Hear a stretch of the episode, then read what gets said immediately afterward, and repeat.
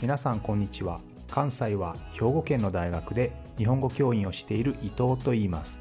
このプログラムでは日本語を学習中の皆さんに毎週1つか2つニュースを選んでその中に出てくる言葉や日本の文化社会歴史に関わることをお話しします。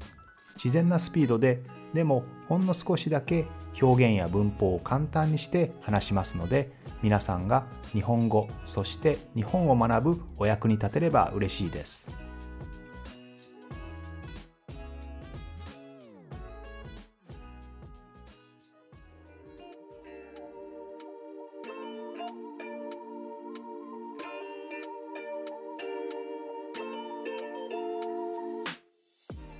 少し前の話になりますが年末年始ですねミルクとかチーズが大量に余ってしまうかもしれないというニュースがありましたね、えー、たくさん余ってしまって、えー、それを捨ててしまう、えー、そういうもったいないことが起こるだろうという可能性がですねあって、えなぜかと言いますとまずはやっぱりコロナですよね。コロナによって普段はレストランとかいろんなとこで使われていたミルクやチーズがあるいはバターが使われなくなった、えそれから学校給食ですね。え給食が休みになってしまうと、まあ、子どもたちはそれを食べる必要がありませんのでそこでも、えミルクやチーズが使われなくなってしまってたくさん余ってしまう。去年ですけれども、え夏は気温が低くてですね気温が低いと牛はミルクをたくさん出すそうですね。ちょっと不思議な話ですけれどもまた以前にバターがたくさん足りなくなってですねその時にいろいろ努力をしてバターをたくさん作るようになったんですね。それがこのコロナで需要ディマンドが一気に減ってしまって生産はたくさんされるのに消費されない使われないという状況が起こってたくさんのミルクが余ってしまう乳製品が余ってしまうという、えそういう可能性が出たんですね。2006年頃にも牛乳があまり売れなくなった時期があります、まあ、特にダイエットブームでですね牛乳は太ってしまうんじゃないかというカロリーが高くてですねダイエットに良くないということで、まあ、その当時は特に、えー、痩せた体型ですねスレンダーな体というのが人気だったこともあって、えー、牛乳の消費が大きく下がってしまったことがあります。その時にもですね、えー、900トンぐらいのミルクが捨てられてしまったわけなんですけれども今回は5000トンというかなり多い量のですね、え、牛乳が捨てられてしまう。そんな可能性が年末年始にありました。なんとかですねいろいろミルクをたくさん含んだ、えー、コーヒーや紅茶を売り出したりですね、えー、あるいは牛乳をたくさん飲んでもらうような宣伝をたくさんしてですねまあなんとか今回は、えー、捨てなくて済んだ廃棄しなくて済んだわけですけれども皆さんの国ではちなみに給食どんな形ですか？ミルクが出ますか？日本ではほぼ毎日小学校中学校で給食が出ているところでは毎回ミルクが出るんですけれども実はこの給食に出るミルクには昔から賛否があります。まずですね日本の和食、まあ、日本といえば和食ですけれども、まあ、学校の給食はですねいろいろなものが出ますので和食だけではもちろんありません。洋食も出る、ね、パンも出るし、えー、ですけれども、まあ、和食ももちろん出るわけです。でその和食には牛乳はなかなか合わないですよねということで、まあ、一緒に食べても美味しくない、えー、味噌汁と一緒にミルクが出たりですね、えー、ご飯とミルクは合わないんじゃないの？とかですね、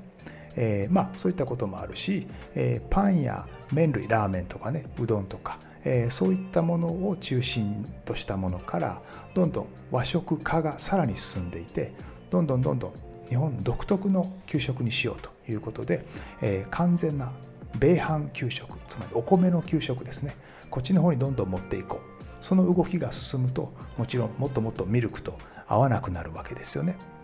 あるいは子どもの胃袋というのは小さいですからあまりたくさん食べられませんよね。給食の一番大事な目的はきちんと栄養をとることですので牛乳をたくさん飲んでしまうと食事の量が減ってしまうんですね。ですので、えー、そういうお腹をいっぱいにしてしまう牛乳ではなくてもっと主食米とかおかず肉や野菜ですね。こういったものをきっちり食べてもらおうということですね。それからこれももう一つ言われてるんですが牛乳にはえラクトース乳糖ですね。メオクシュガーですけれどもこれを含んでいるものが多いんですけれど日本人の70%とか80%の人はですねこの乳糖ラクトースをうまく分解できないんですね。ですので飲んでしまうと、えー、お腹を下してしまうお腹が痛くなってしまったりね、えー、そういったこともよく起こるということで体質体に合っていない人も多いんですね。こういったものまあ牛乳アレルギーと思ってもらったりですねアレジーです。メオクアレジー。それを持った人が多いと言われている中でほぼ毎食ミルクが出るというのはあまり良くないんじゃないかなというそういう意見もあるわけです。ただこういった意見がある中でやはり多くの給食では牛乳が出るんですね。ミルクが出るんですけどもちろん理由があります。まずはですね、えー、子供は栄養をバランスよく取らなければいけませんが特に日本人の食事というのはカルシウムが不足しがちですね。カルシウムが不足することが多いんですけれどもこのカルシウムを効率よく取るためには牛乳以外のもので取ろうとすると結構大変なんですね。例えばほうれん草で取ろうとすると 410g あるいは納豆で取ろうとすると 240g 5パックですね。納豆5つ結構多いですよね、えあるいはヨーグルトで取ろうと思ってもヨーグルトをカップ2杯食べないといけませんし、えあるいはチーズで取ろうと思ってもやっぱり結構分厚いチーズを2枚食べないといけないですね、え魚で取ろうとしてもカップで1.5カップぐらいいるということで、まあ、かなりの量を取らないとカルシウムそれだけ取るのは難しいんですよね。しかもやっぱり給食というのはお金がかかりますからね、これだけの量を例えばほうれん草を買うとかヨーグルトを買うあるいは納豆を買うよりもミルクを買った方がやっぱり効果的なんですよね。牛乳と同じだけのカルシウムを取るために例えばほうれん草を買ったり豆腐を買ったりすると、まあ、値段は2倍とか3倍とか、えー、それぐらいの高い値段になってしまいます。それからさっきミルク反対派の人で、えー、おかずやお米を食べる前に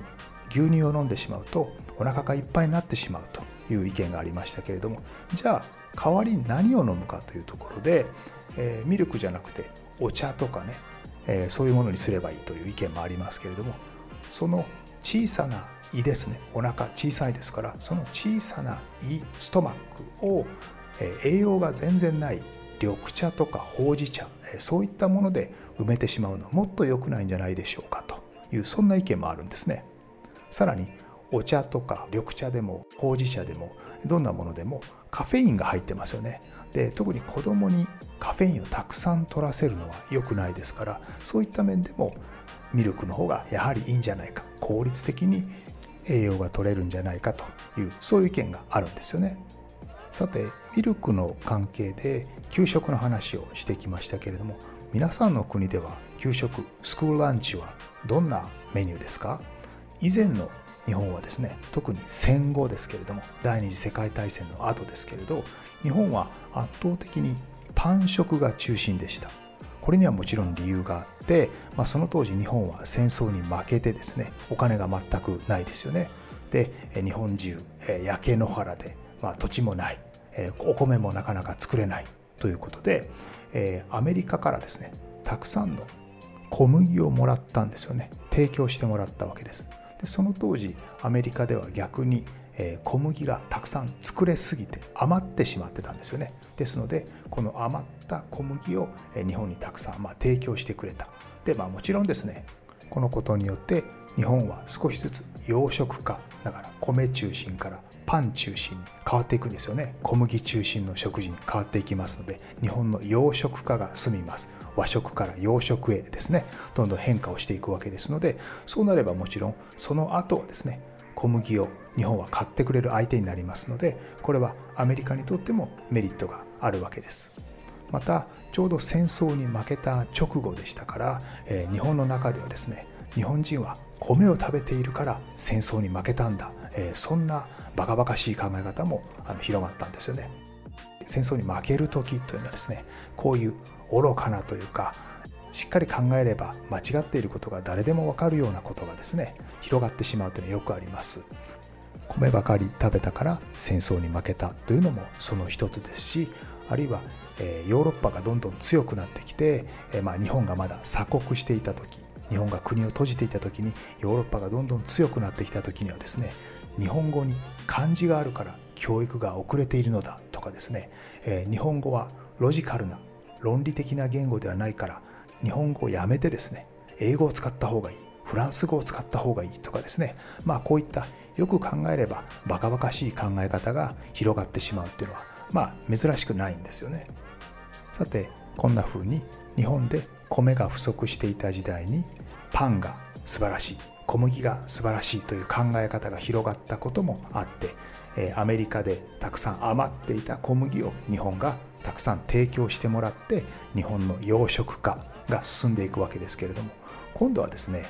日本で米が余ってしまうことになります。まあ、お米っていうのはですね日本人の主食ですのでできるだけ自給率を上げよう自給率っていうのは日本で消費される日本で使われるものは日本の中で全て作れるようにしようということですね。この自給率をできるだけ100%に近くしたい。日本で食べられるものは日本で全て作られるようにしたい、まあ、ということでですね積極的にお米をたくさん作るように政策を作っていったわけなんですけれどもそのせいで米が今度はたくさん余ってしまったんですよね。でこの米余ってしまってどうしよう。じゃあ給食で使おうということでそれまでパンが中心だった。小麦が中心だった給食を一気に米中心の給食に変えたんですよね。戦後というのはかなりリベラルな考え方ですね、えー、日本が戦争に負けてしまってその戦争に負けてしまったのはなぜか、まあ、そんな理由を考える時代だったわけです。ですので米をたくさん食べたから負けた。だからパンを食べよう、まあ、こういったバカバカしい考え方が広がったわけですけれども一方で少しずつ少しずつ日本が豊かになってきて高度経済成長を迎えるようになると今度はですね日本という国をもっと愛さなければいけない。日本は世界の中でも優れた国である、まあ、こういった考えも広がっていくわけです。そうすると、え日本の愛国心ですね。国を愛する力、えそういった心も育てなければいけない。ということでそのことに伝統的な米を食べる習慣っていうのは大事だ。ということで、まあ、その意味でも米食がさらに広がっていくわけですね。こんなふうに考えてみると給食に出るミルクも、まあ、できるだけ安い値段でバランスよく食べるとかですね、えあるいはパンが出るか米が出るかにも小麦が余ったからとか、え米が余ったからとかですねまあどちらかというと大人の事情というのによって、え給食のメニューが決まってくるというのはなんとなくかわいそうな気もしたりしますね。皆さんの国では給食、まあ、いろんな歴史とかバリエーションがあると思いますけれどもまた日本のこういう面と比べてみても面白いかもしれませんね。というわけで今日はミルクと給食の話でした。また来週も聞いてくれると嬉しいです。